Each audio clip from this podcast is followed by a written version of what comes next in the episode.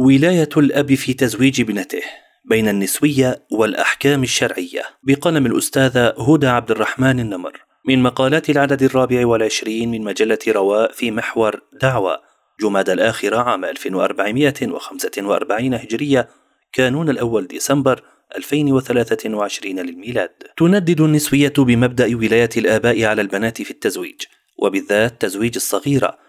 والحق أنه ليس في التصور الشرعي إجماله وتفصيله ما يجعل الفتاة خروفا يساق قهرا للمذبح على ما تدعي كثير من أدبيات النسوية في تشبيهاتها وإنما سبب تصوير المسألة على هذا النحو هو الممارسات الخاطئة والمخالفة شرعا بالتوازي مع أجندة إعلامية وثقافة درامية مليئتين بالمغالطات لدى المعترضين والسطور التالية تهدف لتحليل مكامن الخلل في هذه الدعوة. مسألة السلطة والسلطان من أخطر أركان الاجتماع البشري، إذ منها يبدأ حفظ المصالح أو نشر الفساد، ويعد التنازع والتناحر فيها أشد خطرًا، لأنه يمنع من حفظ المصالح ويفتح أبواب الفساد، حتى جرى المثل بمقولة: المركب ذات الرئيسين تغرق، أو كثرة الطباخين تفسد المرق. وفي الحديث عن نافع عن أبي سلمة عن أبي هريرة رضي الله عنه أن رسول الله صلى الله عليه وسلم قال إذا كان ثلاثة في سفر فليؤمر أحدهم. قال نافع فقلنا لأبي سلمة فأنت أميرنا. أخرجه أبو داود. والقصد بالإمارة هنا إمارة حقيقية تلزم البقية بالسمع والطاعة المرهونتين بكونهما في الحق. قال الشارح فيه دليل على أن الرجلين إذا حكما رجلا بينهما في قضية فقضى بالحق فقد نفذ حكمه.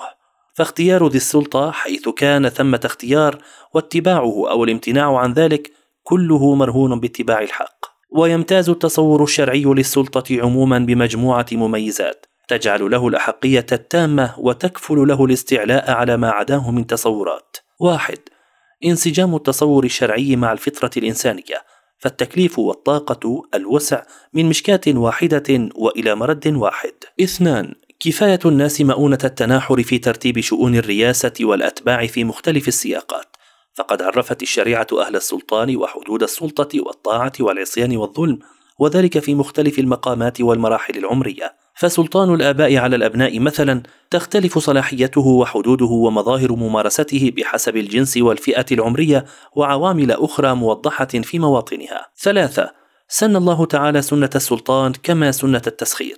قال تعالى: ورفعنا بعضهم فوق بعض درجات ليتخذ بعضهم بعضا سخريا فامتنعت بذلك الحرية المطلقة على بني آدم في هذا الوجود ولذلك لم يقدر أحد حتى اليوم على التملص منها مهما ادعى تحرره بنبذ سلطان الدين وعبودية الله فتجده قطعا عبدا لغير الله تعالى وتابعا لسلطان سواه. ثم إن تصور السلطة والسلطان في الوسط الأسري فرع عن هذا التصور الأكبر فهو كذلك ينسجم في تصوره وأحكامه مع الفطرة السوية إذ يصدر كلاهما من مشكاة واحدة والفطرة السوية للوالدين تجعلهما أحرص الناس على أبنائهما وأشفقهم بهم وأرعاهم لمصالحهم، ولذلك كانت الوالدية نوع قوامة من حيث إن كلا الوالدين يقومان على ذريتهما بما يصلح أمرها في الدنيا والآخرة في جميع جوانب الحياة التنموية والتعليمية والصحية وغيرها. فإذا خصصنا ولاية الأب على البنت في موضوع الزواج، نجد تسلسل التصور يبدأ بجبل الرجل على مواصفات الرجولة من الفتوة والقوة والمروءة والغيرة على العرض ليؤهل لما كلف به من القيام على حمى أهله بالكفاية والحفظ والصيانة دينا ودنيا. وخص لأجل ذلك بدرجة السلطان الشرعي في الأسرة اللازمة هيبتها لاعتبار رياسته ومنع التنازع والتناحر القيادي الذي يهدم قوام أي مجتمع والأسرة مجتمع مصغر. ثم جعل الأب هو الأقدر على النظر في حال الرجال بعين الرجولة والأحق بائتمان ابنته لرجل غيره سيليه في أمانتها. ومن هنا كان الاعتبار الشرعي لإذن الأب في الزواج أو صلاحيته للتزويج على اختلافات درجة ذلك الاعتبار وتفاصيله بحسب المتقرر شرعا.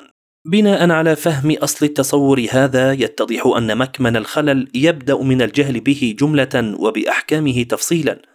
ثم مما قد يعتري فطرة الوالدية من اضطراب أو تشوه بسبب عقد دفينة من آثار التربيات السابقة، فضلا عن بعض أساليب التربية الخاطئة التي تقوم في غالبها على التعنيف والتسلط، وتخلو في كثير منها عن خشية الله تعالى واتقائه في الأنفس التي اؤتمن عليها. فهل كان عجبا بعد ذلك أن تضطرب ممارسات الوالدية اليوم كل مضطرب وأن تتسع الفجوات بين الأبناء ووالديهم حتى تصل للبغض والعداوة والقطيعة أو كان انصافا أن يلام التصور الشرعي الكامل والمتكامل على نقصان العلم به من المنتسبين إليه ويشترأ على الدين بسبب جرائر بعض المتدينين. تحرير مصطلح تزويج الصغيرة ومكامن النزاع النسوي. ينتهي الصغر في الشرع بالبلوغ وتناط بالبالغ بمجرد بلوغه الأحكام الشرعية المختلفة. فإذا وصل الشخص سن البلوغ لم يعد طفلا. بل انتقل عن مرحلة الطفولة وأصبح مكلفا. والبلوغ شرعا يحصل بتحقيق علامات البلوغ في الفرد بحسب جنسه أو بالوصول لمرحلة عمرية معينة إذا لم توجد العلامات وكلاهما عينه الفقهاء على اختلاف في بعض التفاصيل. أما التصور النسوي القائم على الفكر الغربي للبلوغ المعتبر للتزويج فلا يعتد بالتصور الشرعي جملة ولا تفصيلا وإنما يعتبر أن البلوغ المعتبر هو بعد التخرج من الجامعة على أقل تقدير أو بعد تحصيل وظيفة أو بناء مسار مهني على أحسن تقدير. وهذه التفرقة من أسس النزاع النسوي بالذات مع التصور الشرعي. ثم إنهم يجعلون ما دون سن الثامنة عشرة سن طفولة وإن ظهرت على الشخص علامات البلوغ. ثم أساس النزاع الثاني أن النسوية لا تفرق التفرقة الفقهية بين مرحلتين في التزويج. عقد النكاح ما يسمى عرفا كتب الكتاب والدخول أو الوطء أي المعاشرة. فالأول هو الذي اختلف فيه الحكم الفقهي في المذاهب الأربعة بين الجواز والمنع ولكل مدرسة فقهية أدلتها. أما الثاني فلا يجوز حتى تتحقق شروطه الشرعية المسرودة في المراجع الفقهية.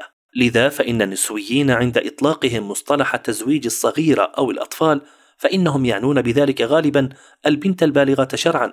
وقد يعنون به المعاشرة لا مجرد الخطبة أو عقد النكاح. فلا بد عند التصدي لهذا الفكر ومزاعمه توضيح أنه لا يوجد تزويج صغار أو تزويج أطفال بهذا التصور في الإسلام وإنما هي مصطلحات مضللة لأهداف معلومة.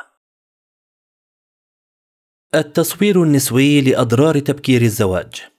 تقسم الرؤية النسوية أضرار التزويج المبكر إلى قسمين: الضرر المتعلق بالطاقة البدنية والاستعداد النفسي للمعاشرة الزوجية، والأضرار المتعلقة بحق المرأة في فترة عزوبية تتيح تحصيل الثلاثية النسوية، تحصيل الشهادة الجامعية والكارير والسياحة في الأرض تحت شعار رؤية الدنيا أو العالم قبل التقوقع في قفص الزواج. أما النوع الأول من الضرر فمردود عليه بالفعل في التصور الشرعي للمسألة، وهو الذي يشغل الحيز الأكبر في أحكام المسألة كما سبقت الإشارة، وعرف فيه الفقهاء الصغيرة والإطاقة والفرق بين عقد النكاح والدخول وحالات الجواز وشروطها وحالات المنع وضوابطها إلى غير ذلك من التفاصيل التي إذا طبقت على الوجه المشروع تحققت المصلحة وانتفت الأضرار. فعندما تقع مشكلة في هذا الجانب فهي بلا شك نتيجة من تبعيض وتجزئة العلم والتطبيق الخاطئ للتصور الشرعي المتكامل. وهذه آفة أمة الإسلام اليوم في كل مناحي الحياة ومسائلها. وحلها ليس في تنزيل تشريع جديد أو قصقصة القائم بل في تجديد التربية على كامل الإسلام عقيدة وشريعة وادبا. أما إذا كان الكلام على حق البنت في الاختيار وهو النوع الثاني من الضرر فلماذا تؤيد الرؤية النسوية تصرف الأب الذي يمنع ابنته الزواج ممن ارتضته ورغبت فيه بحجة أنها ما زالت صغيرة ورغبة في إكمال دراستها الجامعية وبناء مسارها المهني وتكوين ذاتها كما يقال. لماذا يعد هذا الأب بطلا في عرف النسوية والآخر شيطانا مع أن كليهما يقرر بالنيابة عنها وفق الولاية الشرعية وبدافع مصلحتها في تقديره؟ ثم من أين جاءت الرؤية النسوية بقطعية اختيار الفتاة للثلاثية النسوية على الزواج إذا خيرت بينهما؟ إن التصور النسوي لطبيعة الحياة ومسيرتها هو تصور ضيق خاص بفئة محدودة من الناس. أما عموم الفتيات في الأوساط التي اعتادت التزويج المبكر ولم تخالطها درامية التصورات النسوية فقد لا تخطر هذه الثلاثية ببالهن من الأساس. فإن قيل إنها ستتحسر لاحقا حين تخالط الدنيا على ما فاتها منها خاصة في ظل ما بلغته قريناتها من إنجازات بينما هي حبيسة الدار والعيال. فالرد أن هذا التصور الاختزالي للأمومة وربابة البيت قد تم تفنيده وأن التحسر وارد على كل حال حتى في من حققت الثلاثية المزعومة وأن كل موازنة يحصل فيها مكتسب ومفتقد بالضرورة. الاستشهاد بحديث زوجني أبي بناء على ما ترى النسوية أنها رصدته من أضرار التزويج المبكر راحت تطالب مرة بإبطال صلاحية التزويج للأب في الشريعة أو تحريم تزويج الصغيرة أو إسقاط ولاية الآباء على البنات بالجملة ثم جاءت النسوية المتأسلمة تؤيد هذه المطالب بصبغة دينية تتخير أجزاء من نصوص المنتقاه من الأحاديث والآيات وتتكئ على جانب من جوانب تفسيرها بمعزل عن السياقات الكلية وبعيدا عن منهجية جمع النصوص والتوفيق بينها ومن أظهر ما تستشهد به النسوية المتأسلمة أو بالأحرى تقتصر عليه لإثبات حقانية مطالبها هو هذا الحديث. عن عائشة رضي الله عنها قالت جاءت فتاة إلى رسول الله صلى الله عليه وسلم فقالت يا رسول الله إن أبي زوجني ابن أخيه يرفع به خسيسته فجعل الأمر إليها أي خيرها أن تقبل أو ترفض. قالت فإني قد أجزت ما صنع أبي ولكن أردت أن تعلم النساء أن ليس للآباء من الأمر شيء. أخرجه النسائي. وفي هذا الاستشهاد نظر من وجوه. بداية فالحديث من الشهرة بمكان بحيث لم يغفل ذكره عالم تناول مسألة التزويج فهو ليس خافيا على أهل العلم وليس اكتشافا للنسويين. هذه الملاحظة وحدها تلجم الدرامية التي تذيع بها النسوية المتأسلمة هذا الحديث في معرض أي كلام عن التزويج المبكر، كأنما هي التي روته مباشرة عن رسول الله صلى الله عليه وسلم أو وقفت عليه متفردة في غفلة من أهل العلم منذ أربعة عشر قرنا. فجاءت بتأويل وفهم لم يسبقها إليه سابق ومن عجب أنها تغفل في المقابل نماذج زواج السيدتين عائشة وفاطمة رضي الله عنهما مع أنهما من حوادث التزويج المبكر المعتبرة وفيهما من التفاصيل ما اعتنى به الفقهاء وفرعوا بناء عليه أحكاما. من ذلك ما ذكره النووي رحمه الله. واعلم أن الشافعي وأصحابه قالوا يستحب ألا يزوج الأب والجد البكر حتى تبلغ ويستأذنها لئلا يوقعها في أسر الزوج وهي كارهة وهذا الذي قالوه لا يخالف حديث عائشة لأن مرادهم أنه لا يزوجها قبل البلوغ إذا لم تكن مصلحة ظاهرة يخاف فوتها بالتأخير كحديث عائشة. فيستحب تحصيل ذلك الزوج لأن الأب مأمور بمصلحة ولده فلا يفوتها والتفصيل هذا سيأتي. كذلك أغفلت النسوية كل أطراف الحديث وتفاصيله فيما عدا لحظة تخيير النبي صلى الله عليه وسلم للفتاة السائلة منها تفصيلتان بينهما أهل العلم في تأصيل التصور الشرعي للمسألة. الأول ما ورد في الحديث من قول الفتاة ليرفع خسيسته تقصد أن والدها أراد تزويجها ليرفع مكانة ابن أخيه الاجتماعية أو المالية ومن هذه التفصيلة شرط الفقهاء ضمن ما شرطوا لصحة التزويج أن يكون هدفه مصلحة الفتاة نفسها لا لمجرد هوى الأب ولا يمنع ذلك انتفاع غيرها بمنافع المصاهرة ووقتها تكون منفعة تابعة. لكن القصد ألا يكون تزويجها على حساب مصلحتها أو بإضرارها هي. الثاني وكذلك قول الفتاة قد أجزت ما صنع أبي. في مشهد لا يتفق مع روح النسوية الدرامي لا نجد بطلة الحدث طارت فرحا بتحرير النبي صلى الله عليه وسلم لها من سطوة أبيها الظالم الغاشم بل صادرت ذلك الكرت الأخضر بنفسها واكتفت بالهدف الرسالي لشكواها تلك أن تعلم غيرها من النساء ولم تنطلق لترفض الزيجة وتعطي نفسها فرصة الوقوع في الحب مع شخص من اختيارها. أو فرصة تحقيق الذات بالتصدر في عمل ما على الساحة المجتمعية لتصير تاجرة أو سيدة أعمال مثلا بل فوتت على نفسها كل تلك الفرص الذهبية النسوية لإثبات أهليتها وجدارتها بوصفها كيانا إنسانيا مستقلا وقبلت تزويج أبيها لرفع خسيسة ابن أخيه. من أين يبدأ الإشكال حقيقة؟ الشاهد من هذا الحديث ويشهد له غيره من الوقائع المضطردة في سير السلف بل في سيرة البشرية عموما قديما وحديثا أن تزويج البنت بمعرفة أبيها خاصة ووالديها عامة عرف سائد وعمل طبيعي مقبول بل متوقع ولا تجد فيه غالب الفتيات غرابة أو أمرا معيبا بل هذا ما يتوقعنه ويرغبن فيه بغير حزازات وحساسيات فمسألة انفراد المرأة بالرأي والاختيار للزوج والتصور الرومانسي للتعارف العشقي بالتصوير النسوي أو الغربي ليس هو الواقع المثالي ولا الخط العام الذي تسير عليه البشرية وليس هو الأصلح لها ولا ترغب غالب الفتيات فيه فغاية ما يهم الأطراف انطباق شروط الكفاءة الشرعية وارتضاء بعضهم البعض بالقدر الذي يعين على تحقق مقاصد الزواج والعشرة الطيبة. وكذلك فإن غالب الناس إلى اليوم منسجمون مع هويتهم الجندرية الجنسية ذكورة وأنوثة، فتوقعات كل طرف من الجنس الآخر عطاء وأخذا في محلها، وفي ظل كل هذه الحيثيات التي تبدو للمنظور النسوي العصري اليوم مانعة من إقامة بيت هانئ تجد تلك البيوت ضمت أسرا سوية أنجبت نجباء الأفراد والذراري. التي لم يجد من بعدهم بمثلهم. وكذلك ثبت من تاريخ تلك الأزمان وسير رجالها أنهم تعايشوا وتعاملوا مع نسائهم وبناتهم بنفس أحكام الشريعة التي أصلوا لها وأوصلوها إلينا. فلو كان تعرض النساء اليوم للظلم في مسألة التزويج المبكر بالذات سببه الخلل في التأصيل الشرعي من حيث صلاحية ولاية الأب للتزويج لكانت أزمان العلماء الذين أصلوا وقعدوا أولى الأزمان بظهور تلك الآفات فيها. وأحوالهم وأحوالهم أول النماذج التطبيقية لصور الظلم هذه ولا يعني ذلك عصمتهم من الزلل والخطأ أو انعدام وقوع حالات الطلاق أو الخلافات الزوجية أو الشدة الأبوية عندهم. بل وقعت وأثبتت حيث وجدت منذ عهد المصطفى عليه الصلاة والسلام ومنها هذا الحديث محل الكلام لكنها عولجت بالشرع ولم تتخذ حجة للتبرؤ منه أو التمرد عليه من جهة ثم من جهة أخرى لم تكن ظواهر مجتمعية على مستوى العموم ولم تكن غالبة على طبائع المعاملات آنذاك وهذا وحده يدعو للنظر فيما استجد فينا نحن حتى كثر فينا الفساد مع كون الأحكام هي هي. بالإضافة إلى أن هذه الأخطاء في الممارسات التي لا تخلو منها طبيعة ولا ممارسة بشرية لا تقارن بالكوارث والمصائب التي خلفتها الأفكار النسوية والتحررية في العلاقات الأسرية وبين الجنسين. هذا الاستقراء يدل على أن الإشكال الناشئ لاحقا بخصوص مبدأ التزويج لا يستقيم أن يكون في المبدأ ذاته، فلو كانت العلة فيه لاعتلت الأجيال التي مارسته منذ القدم على مدى قرون، وإنما نشأ ما نشأ من مشكلات بسبب ما طرأ من وجوه خلل في الأطراف الممارسة له.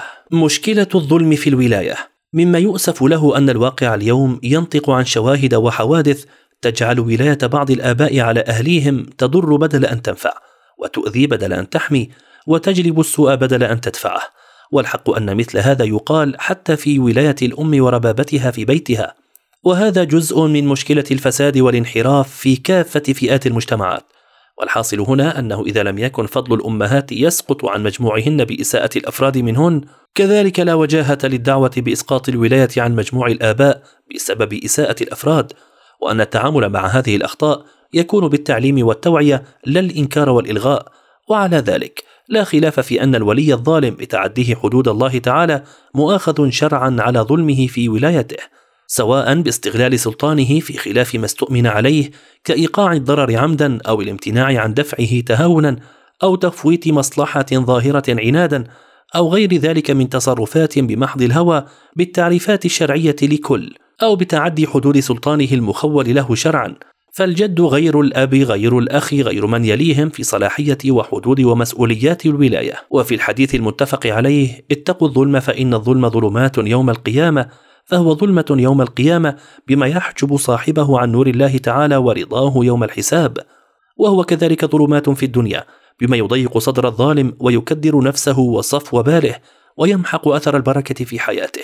إلى غير ذلك من مظاهر الظلمات التي شرحها أهل العلم. وقد جعل الشارع لكل مسلم مخارج شرعية من الظلم الواقع عليه بحسب حيثيات السياق وعوامل أخرى مبينة في مواضعها فللمرأة نصيبها من الحلول الشرعية عند تعرضها للظلم من قائم عليها بخلاف أمر الله تعالى فيها. من ذلك مثلا واحد الحلول الشرعية بالموعظة والتذكير والتخويف من الظلم وعاقبته. اثنان الحلول الاجتماعية باللجوء إلى المعارف والوجهاء لثني الأب عن ظلمه أو قراره غير الصائب ثلاثة اللجوء للقضاء أو السلطات كما جاء في الحديث السابق والذي طلبت فيه الفتاة رد الزواج لأنه لم يراعي مصلحتها. أربعة عرض أهل العلم لمسألة إسقاط ولاية التزويج بالكلية عن الأب الذي ثبت أنه عاضل لابنته وتنتقل لمن يليه من الأولياء أو للقاضي أو من يقوم مقامه في أهل منطقتها وتفاصيلها مبسوطة في كتب الفقه. ومن المخارج الشرعية المعتبرة في التعامل مع الوالدين المسيئين إجمالا استحضار أن الله تعالى محاسبهما ومجازيهما على الإحسان والإساءة وأنه ليس للأبناء صلاحية المجازاة تلك شرعا وإنما عليهم التصبر ودوام الطاعة في المعروف دون تضرر بالتعريف الشرعي للطاعة بالتعريف الشرعي للطاعة والمعروف والضرر. ختاما في معمعة الخطاب النسوي وغيره من الخطابات التي تخلط المسائل والملفات لتنتهي دائما إلى لوم الشريعة أو رجالها لا بد أن يتنبه المسلم إلى أنه لا وجاهة لأي ربط بين الأحكام الشرعية وإيقاع الضرر من أي وجه. لأن الشريعة شرعت أصلا بين الناس جلبا للمصالح ودفعا للمضار بالتعريف الشرعي للمصلحة والضرر. وعلى هذا الأساس وعلى هذا الأساس كان بنيان التصور الشرعي كله. وعمل العلماء فيه بالاجتهاد والتأصيل فهم ليسوا بأنفسهم المشرعين ابتداء وإنما هم أهل العلم بالشرع تأصيلا وتقعيدا وبيانا وبينهما فرق. بالتالي فأي ظاهرة فساد تنتشر؟ وأي ضرر يقع على أي أحد في أي علاقة فمرده ليس إلى التزام الشرع على تقادم أصوله في مقابل تجدد الأزمان بل مرده إلى مخالفة التصور الشرعي المتكامل بدرجة ما أو شكل ما بدءا من الفهم الخاطئ والمنقوص والتبعيضي. مرورا بالتوقعات الواهمة والرؤى الدرامية للوجود وانتهاء بالممارسات التي لا تراعي في الله إلا ولا ذمة. وأول الإصلاح الحقيقي في هذه المسألة يبدأ من الكف عن شيطنة مبدأ التزويج في حد ذاته الذي يصور أي زواج يتم بغير أن تكون المرأة بدأته من تلقاء نفسها وبمحض اختيارها وكامل هواها ومرت فيه بمراحل العلاقة النمطية بالمعايير العالمية أنه زواج مشين معيب قهري سادي فثمة تصور متكامل للزيجه المعتبرة شرعا. إذا استقرت أركانه كانت الزيجة شرعية مشروعة ومؤهلة لأن تكون طيبة هانئة. ولو خالفت أي تصور درامي أو غير شرعي ابتداء.